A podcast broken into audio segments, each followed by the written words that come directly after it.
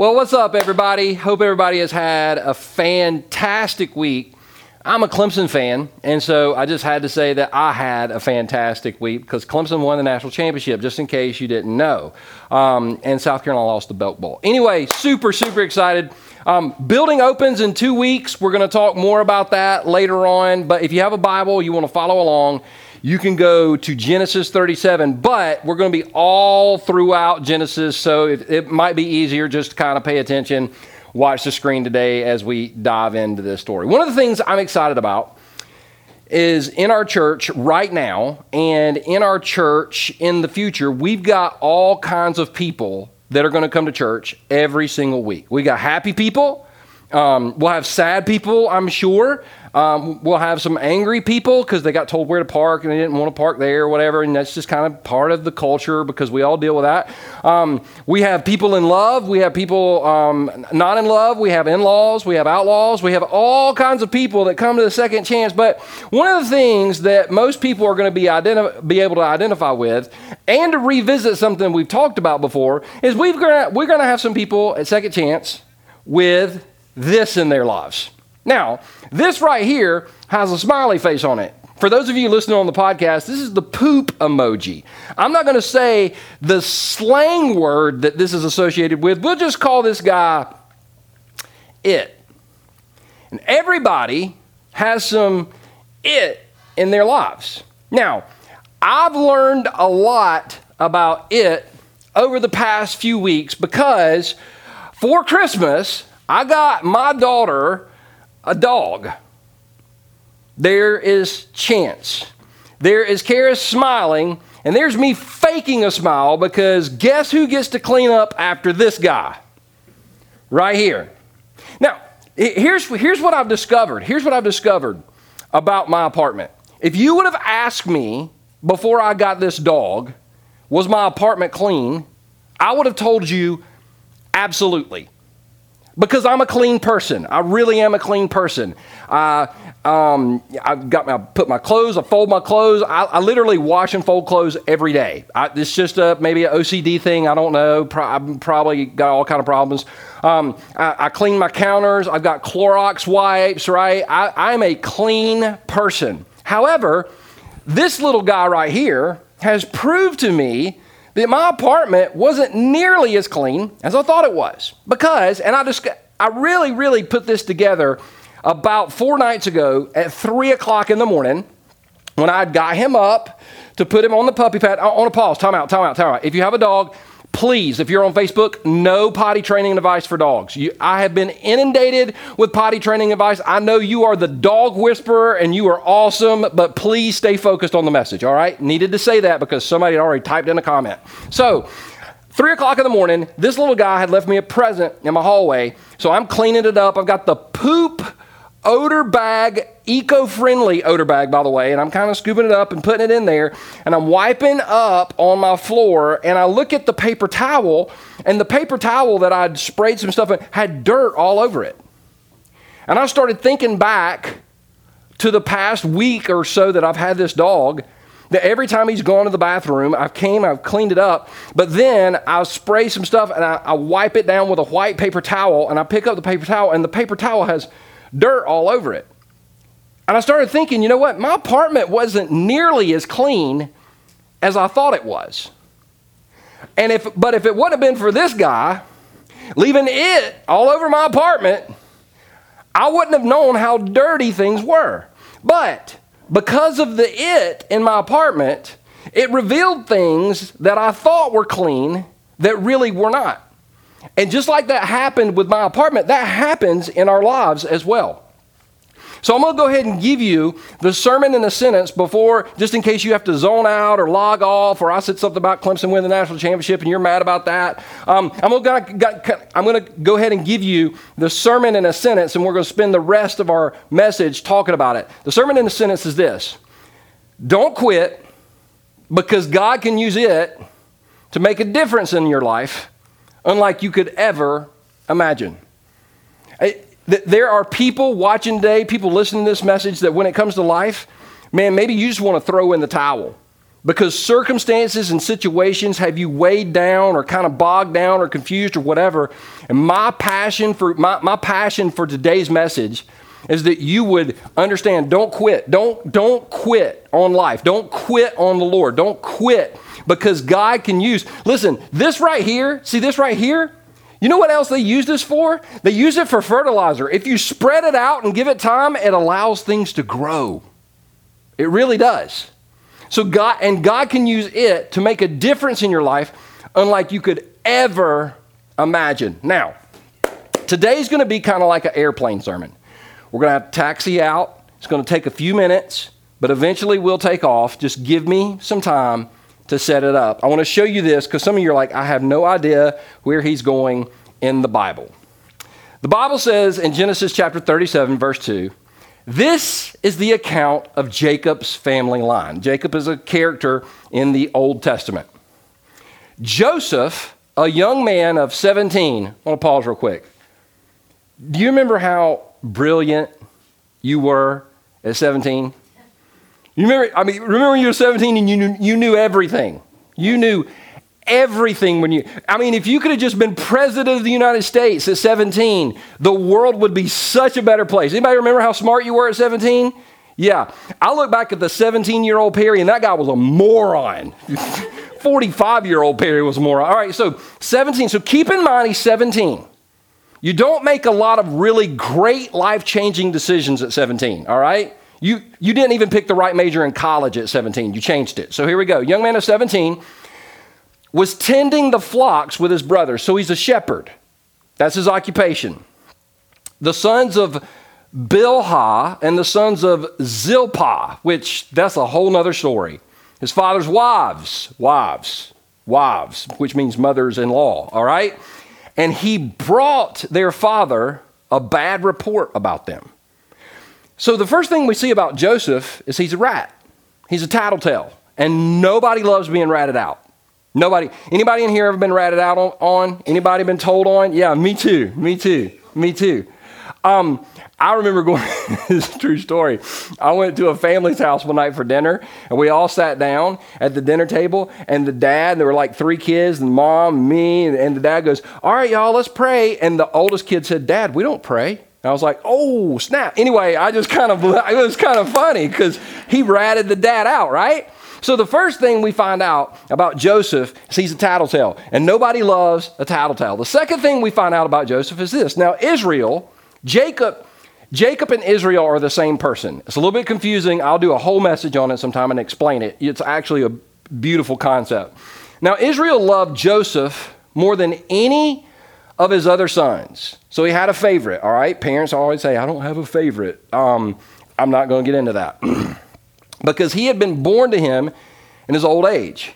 And he made an ornate robe for him. Now, if you have a church background, it's like the coat of many colors or whatever. But here's what we got to understand in the ancient world, they didn't have clothing options like we have today. Like when we got to our closet this morning, they, we had several things to choose from. And we had several options. But in the ancient world, they had like one, maybe two robes. But the thing they had in common with us is their clothing was a status symbol, right? So if you had a if you had a certain brand of clothing, it meant something about you. Well, Joseph was given a robe by his father. The Bible calls it an ornate robe that distinguished him apart from his brothers. In other words, every all of his brothers more than likely because they were shepherds had one robe apiece. Everybody just had one robe. Sometimes if you were really rich you had two. So Joseph and his brothers had one, but it's kind of like the dad took them all shopping, and the brothers got to go to TJ Maxx, but he took Joseph to Neiman Marcus, and he got like the nice robe. And so all of his brothers, number one, he's told on them. Number two, he's got a nicer robe. Now, please remember the robe because the robe is very important, all right? This is the third thing we see about Joseph. Verse 5 Joseph had a dream. Let me pause again, real quick. In the ancient world, God spoke a lot through dreams. Now, I'll be very clear, and some people agree with this, some people disagree. I don't care which side you're on, I'm just going to tell you where I land. I believe God still speaks through dreams. I know the Lord has spoken to me through dreams.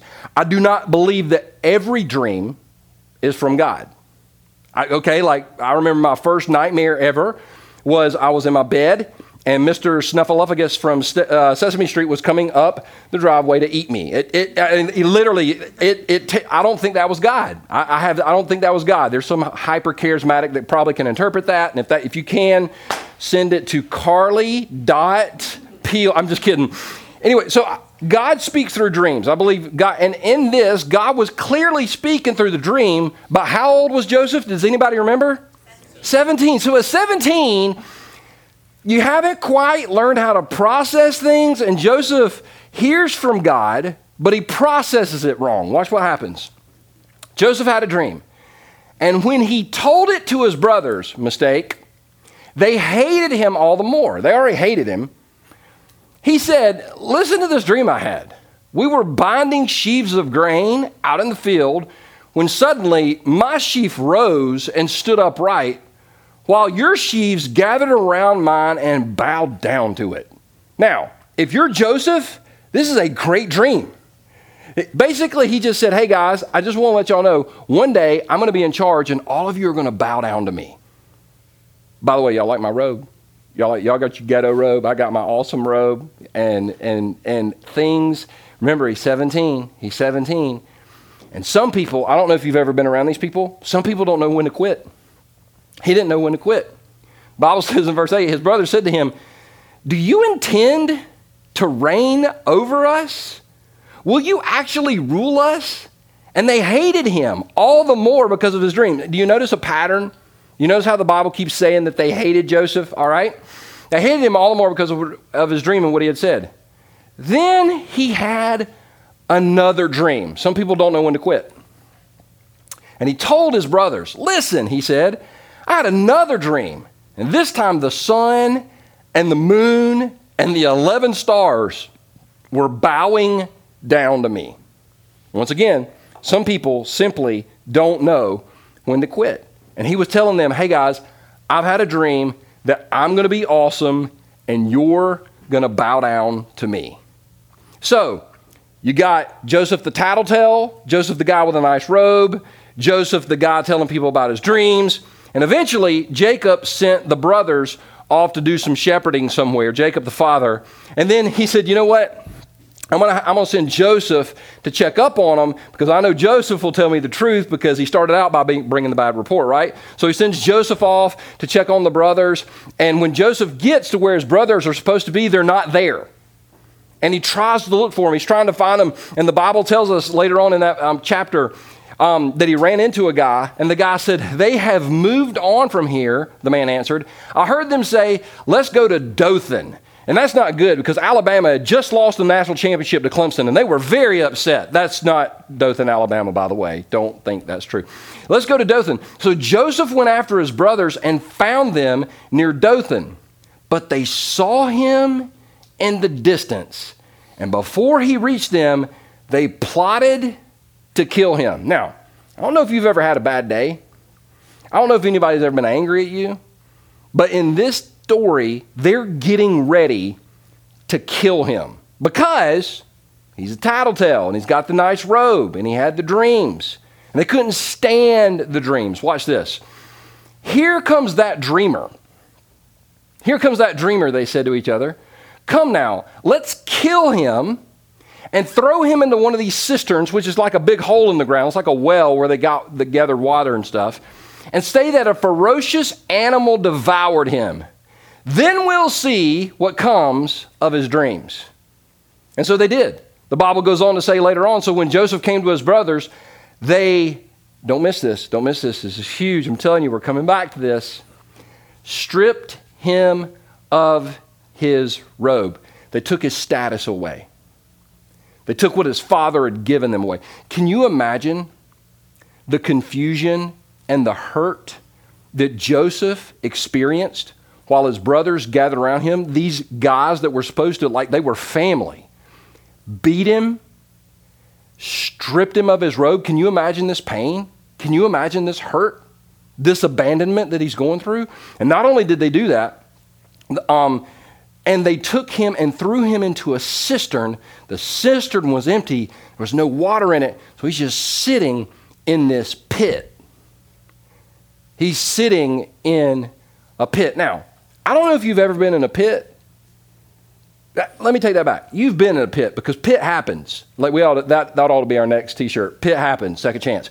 Um, it does. And when somebody's in a pit, and I don't want to say this just for the benefit of a few people out there because some people are fixers. Have you ever ran into a fixer, somebody that wants everything to be okay immediately? If somebody's in a pit, there's nothing you can say to make them feel better in the moment. You, you can't say, oh my gosh, take that frown, turn it upside down. You can't do it because I'm like, I'm going to take my foot, stick up. Okay, you got it, you got it. You, you know what I'm saying? That's what I'm wanting to say. Or this was, this is, I, somebody said this to me recently when they were like, hey, talk to me about this. And I was like, yeah, it was a tough time. And they literally said, well, you know what? You just need to shut up and quit crying because the Apostle Paul was in prison. He was beaten. I'm like, oh my gosh, thank you. That gives me perspective. My life is all of a sudden better because a man 2,000 years ago got beaten in prison. Like, like, there's nothing you can really say to somebody in a pit. That's why empathy really does win. It's like, hey, I see you're in a pit. That really sucks. Is there anything I can do for you? That's the best thing to say. But nobody's coming to Joseph because he's in a pit. And there are people watching today, you feel like you're in a pit. Forgotten, abandoned, alone. And it doesn't mean you're unspiritual, it means you're human.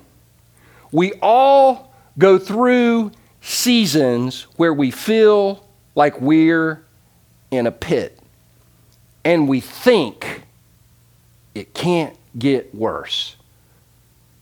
And we're wrong because it actually can. Watch this, watch this. Because if you're Joseph, you're like, what else could happen? As they sat down to eat their meal, so his brothers, right before they kill him, they decide to eat. That's, that, that's cold. That is cold hearted right there. They looked up and saw a caravan of Ishmaelites coming from Gilead. Their camels were loaded with spices, balm, and myrrh, and they were headed on their way to take them down to Egypt. And so they started talking amongst themselves and say, Why kill him when we can sell him. So Joseph literally in, in scriptures becomes one of the first victims of human trafficking. This is, I mean, this is not somebody's dream. He's in a pit. He's thinking it can't get worse. They pull him out of a pit and they say, We're selling you into slavery. So he goes from being a, in a pit to being somebody's personal slave. In fact, the Bible goes on, it, it goes, it skips chapter 38. Chapter 38 of Genesis will wig you out. In fact, you, you've never read Genesis 38 to your kids at bedtime. And you probably won't. You'll skim it and you'll be like, oh my God, I can't believe that's in the Bible because it's in no children's Bible anywhere. So I'll, I'll preach a sermon on it sometime for y'all. Here we go Genesis chapter 39, verse 1. Now Joseph had been taken down to Egypt. Potiphar, an Egyptian who was one of Pharaoh's officials. Don't miss this. The captain of the guard bought him from the Ishmaelites who had taken him there. The Lord was with Joseph so that he prospered and he lived in the house of his Egyptian master. Now, anybody remember what Joseph's occupation was before all this happened? Anybody remember? He was a he was a shepherd. Now, how much do you think that shepherds know about politics and running a country? Probably very little. Very little. And I'm sure that offended somebody whose uncle is a shepherd because we live in 2019 and everybody gets offended. But your uncle, if he's a shepherd, he don't know how to run the country, all right? Um, so Joseph Joseph doesn't know how to run the country, but here's, here's the deal, and I'm, I'm sure this isn't a surprise ending for most people watching. Joseph is eventually going to be second in command over the entire nation of Egypt.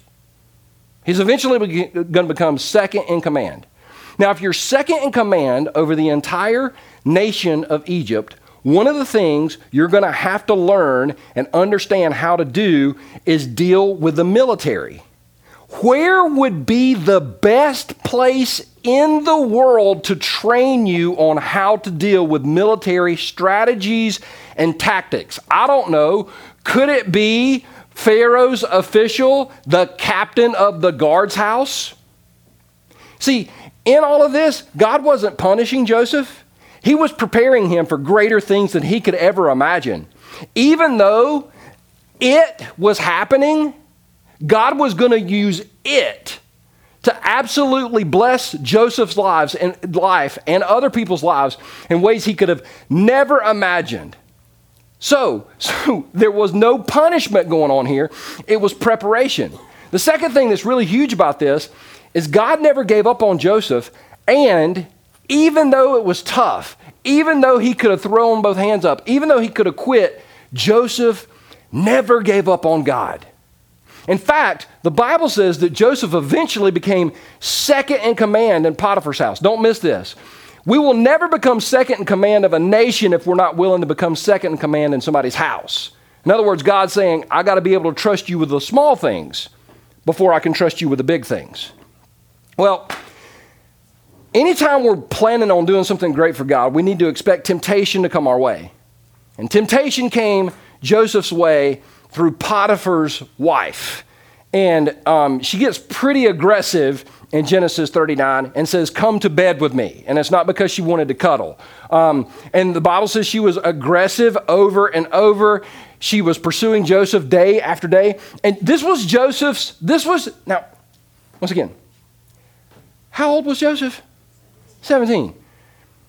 Men, at 17 years old, were your hormones a little crazy? Yes or no?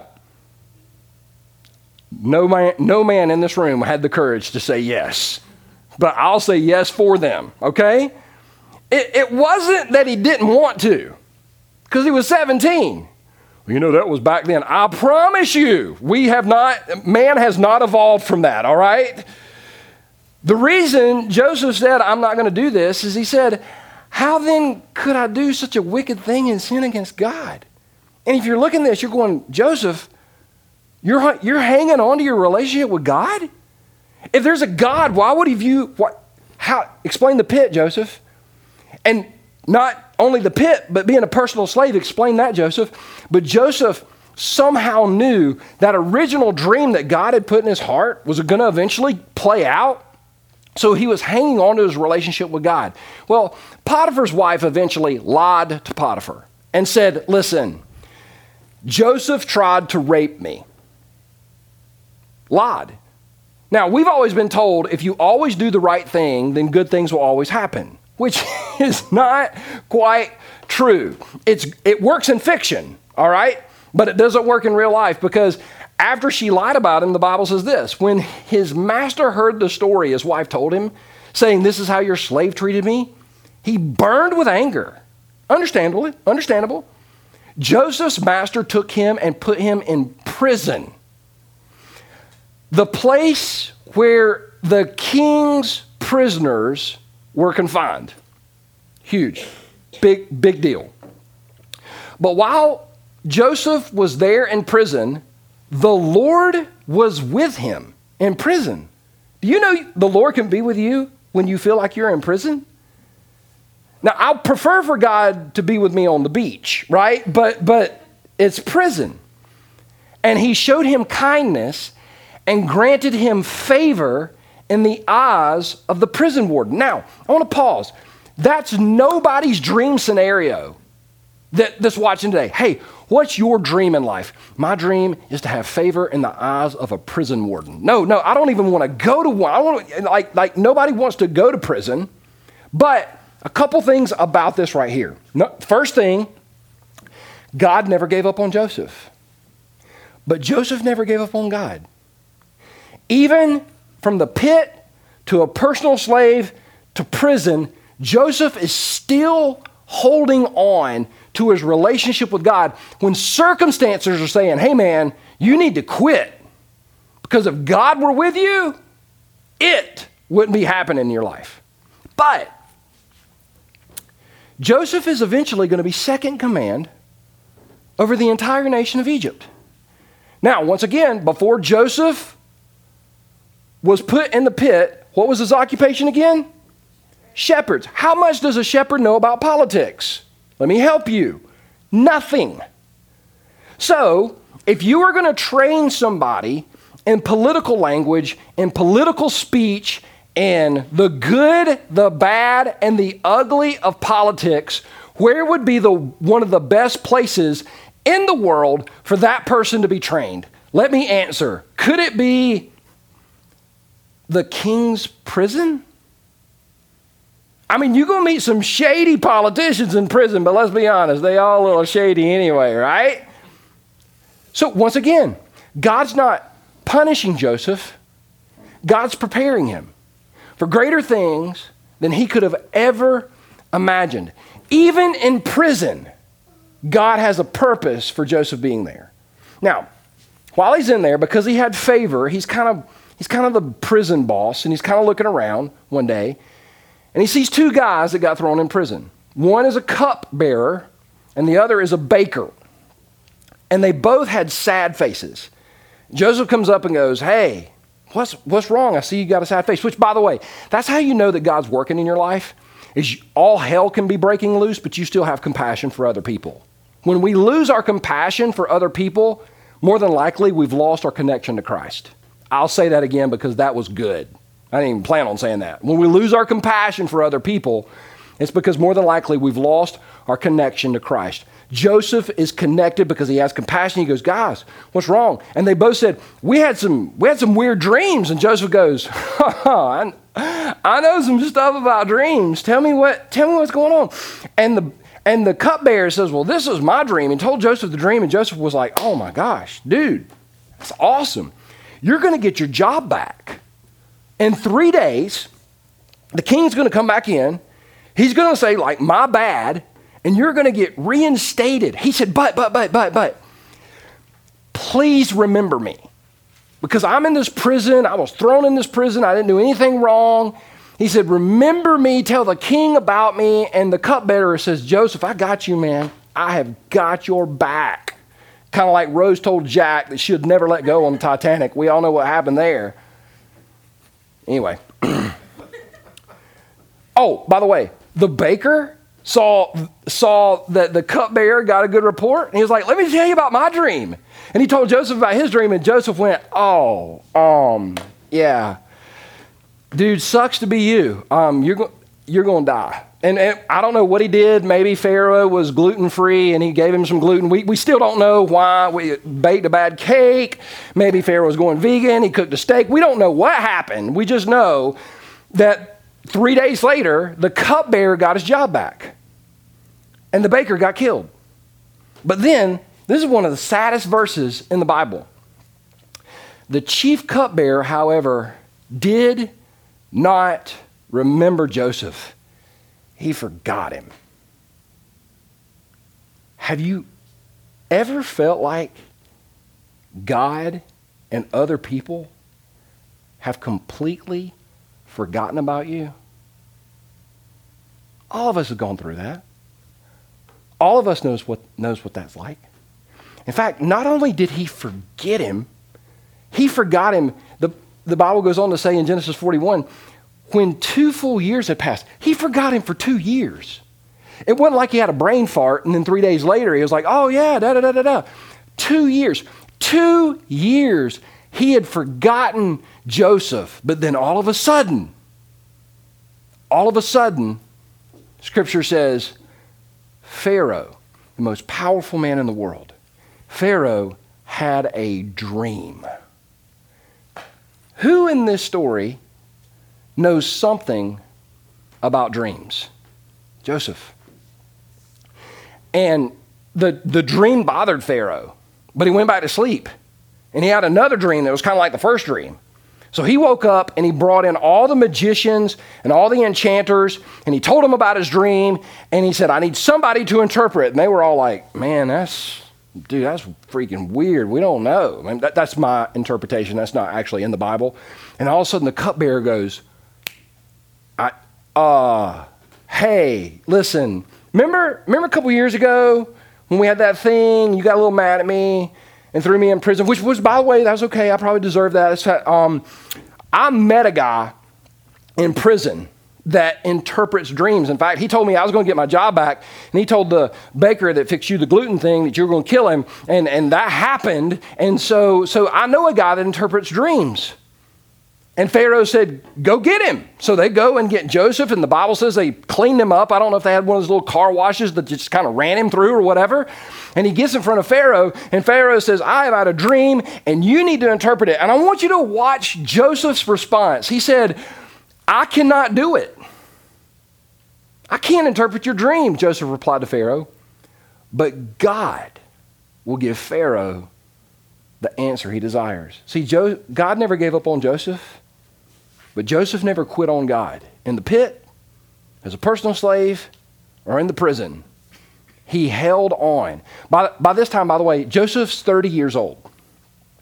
For 13 years of all it breaking loose in his life, Joseph held on. Well, he interpreted the dream. And then, after he interpreted the dream, nobody's saying anything.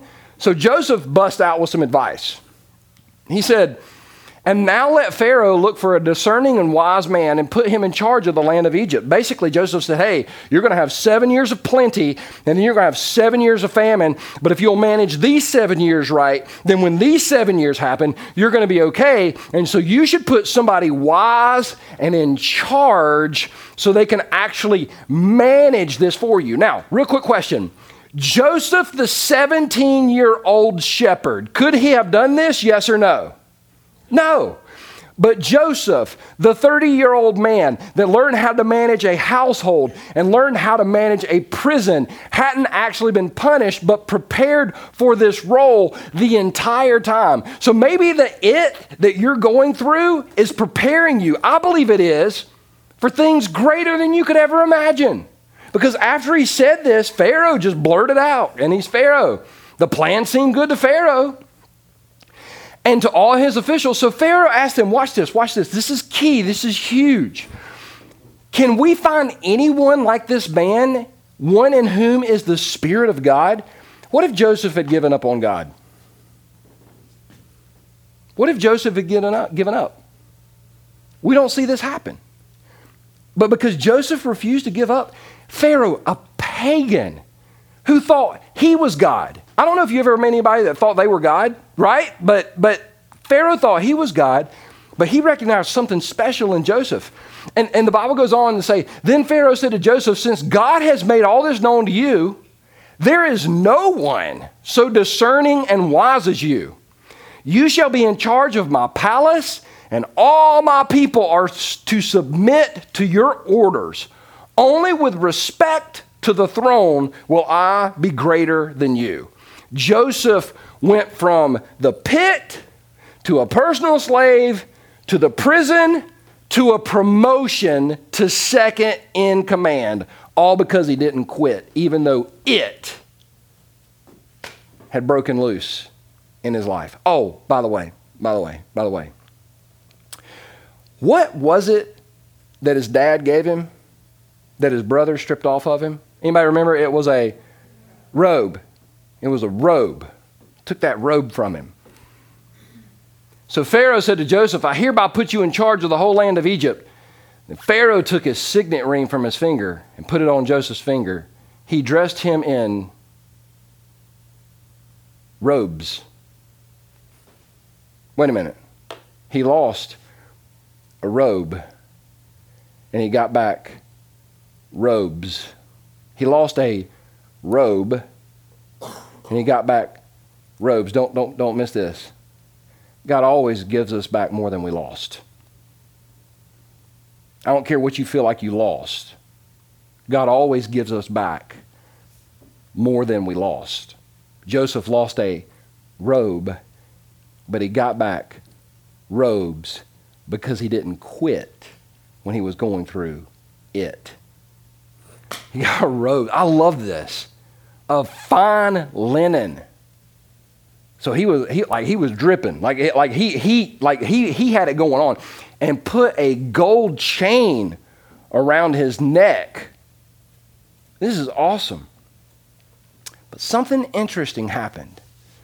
They had seven years of plenty, and then they had seven years of famine. So Joseph's down here in Egypt. His brothers are up here in the land of Canaan. They're experiencing the famine. Jacob told Joseph's brothers, Go to Egypt and get some grain. Who do you think was in charge of the grain? Joseph. Oh, by the way, that those dreams that Joseph had at the beginning, all his brothers were going to do what to him? The dream, what was it, what was brothers going to do? They were going to bow down. Uh-huh. But he was 17, and he thought they were going to bow down to him because he was awesome. And his brothers threw him in the pit and then sold him and thought they would never see him again. But about 13, 20 years later, Scripture says, now Joseph was the governor of the land, the person who sold grain to all its people. So when Joseph's brothers arrived, they bowed down to him with their faces to the ground. God didn't get it wrong. God got it right. But he had to take Joseph through the pit and the personal slave and the prison.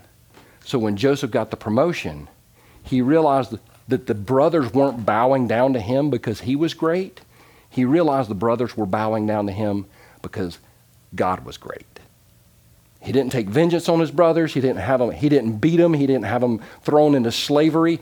He actually forgave his brothers for what they did to him because he said, Hey, you meant it for harm, but God meant it for good. So, once again, I'll say it don't quit because God can use it to make a difference in your life unlike you could ever imagine. So if you're watching today, if you're listening, and you're going through it, I, I, I know it sucks. I don't have a Bible verse. I don't have a happy saying. I don't have a song. It's just tough. I, I, don't even know how long it's going to last. I, I, I know what it's like to go through it. I don't know what you're personally going through. And if you know somebody that's going through it, the best thing you can do is just be a friend. Listen, understand. Don't try to change the situation. Just let God work through you to show compassion to that person. Hey, I, will go ahead and tell you, I wouldn't wish what has what I've gone through over the past three years on anybody. But I really can personally see the good that God has already done. And I'm really excited about the good that I think God is going to do in the future. I listen, I tried to quit on God and the church and everything. I tried. I tried my best, but he wouldn't let me because he kept reminding me that he still has a plan and there's still hope, and there's still, there's still purpose for my life. And he, if He did that for me, I know He wants to do that for you. Let's pray. Jesus, thank you so much for this story in the Bible, God, of a man that didn't quit, and because of it, you used him to save an entire nation most of the human race. And God, I want to pray for the person here today that feels like it has broken loose in their life. They're in the pit or the personal slave or the prison or whatever, God. It's just, it's just tough. But God, I pray over these next few moments, you'll just speak hope into their heart. Whether they're watching online, whether they're at LifeSpring, whether they're at in their car, whether they're watching this on YouTube, and God, that you will just let them know that they're not dead, you're not done, and you still have a purpose. Heads bowed and eyes closed. I don't know what you're going through today, but I just, maybe right now you just need to ask the Lord for strength, courage. God, just help me make it one more day, one more week. Maybe you're here today and you've never, ever prayed to receive Christ. One of the things I love about Scripture is that with Jesus in us, we really can face anything the world throws our way. And so if you've never prayed to receive Christ, Jesus wants to save you, He wants to come into your life, empower you to walk through situations that you could not even imagine. And so, if you want to pray to receive Christ today, I want to invite you right where you are to ask Jesus to come into your life.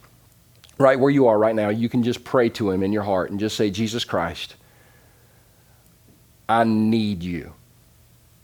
Come into my life and save me. Take complete control. I believe you died on the cross and rose from the grave to pay for my sins. And right now, I receive you. Thank you, Jesus, for saving me. In Jesus' name. If you're at Life Spring Church right now and you just pray to receive Christ, if you just put your hand up, just so Pastor John could see it. If, if you're at Life Spring, just put your hand up and just put it up high just for a second. If you're watching online, if you do the hand raise emoji, whether you're on Facebook, you can do a hand raise, or if you're watching at mysecondchancechurch.com, you can hit the hand raise button. We just want to celebrate the fact that you prayed to receive Christ today. And if we can pray for you, if you're, listen, if you're going through it, if we can pray for you today, you just leave us a comment on Facebook, message us on Facebook, or you can email us at hello at perrynoble.com, hello at perrynoble.com. We'd love to, and we read these. We actually do I actually, I actually sit down at least once or twice on a Sunday and read through all the comments on Facebook. And so we'll be glad to pray with you, pray for you, anything we can do to help you take your next step in your walk with Christ. Speaking of next steps, our next step as a church is Sunday, January 27th. We're moving into our building. This is exciting. We have someone to lead worship, and it's not me. So there is a God that you should be thanking Him for that, right? Um, Sunday, January 27th, 2019, two services, 9:15 and 11:15. I'm gonna go ahead and start saying this now. Listen, our parking situation completely sucks. All right. We've got like two parking spaces. And so you're going to have to park at either Lowe's or Target. But we've got incredible volunteers. They're going to show you where to park. And we've got policemen um, with guns who are instructed to shoot your tires out if you don't obey. So this, we, we understand we've got some limited parking issues. You just kind of work with us. Um, th- yeah, that's all I can really say. But on this day, it's going to be great. Two services, 9:15 and 11:15. Our auditorium holds about. What'd you say, Ed? What do we? How many can we hold? About 310, 315. 310, 315, Ed said it sounds good, so we're just going to roll with that. Fire code said 376, but I think those were people that weighed 28 pounds. So, Sunday, January 27, 2019, and for those of you that have been giving to help make this possible and praying, if you want to continue to give, um, or if you want to start giving, you can go to mysecondchancechurch.com, mysecondchancechurch.com, and there's a give button in the upper right hand corner, or you can mail us and th- by the way, this is our mailing address. This is our office address. This is not the, um, where our offices are. This is not where our service is going to be. The address for that is 140 Commons Parkway. Is that right? 140 Commons Parkway, Anderson, South Carolina, 29621. But if you want to mail a check in, you mail it to Second Chance Church, 2000, or 210 South Main Street, Anderson, South Carolina, 29624. Hope you guys have a phenomenal week. Can't wait till next Sunday. We love you guys. Best is yet to come.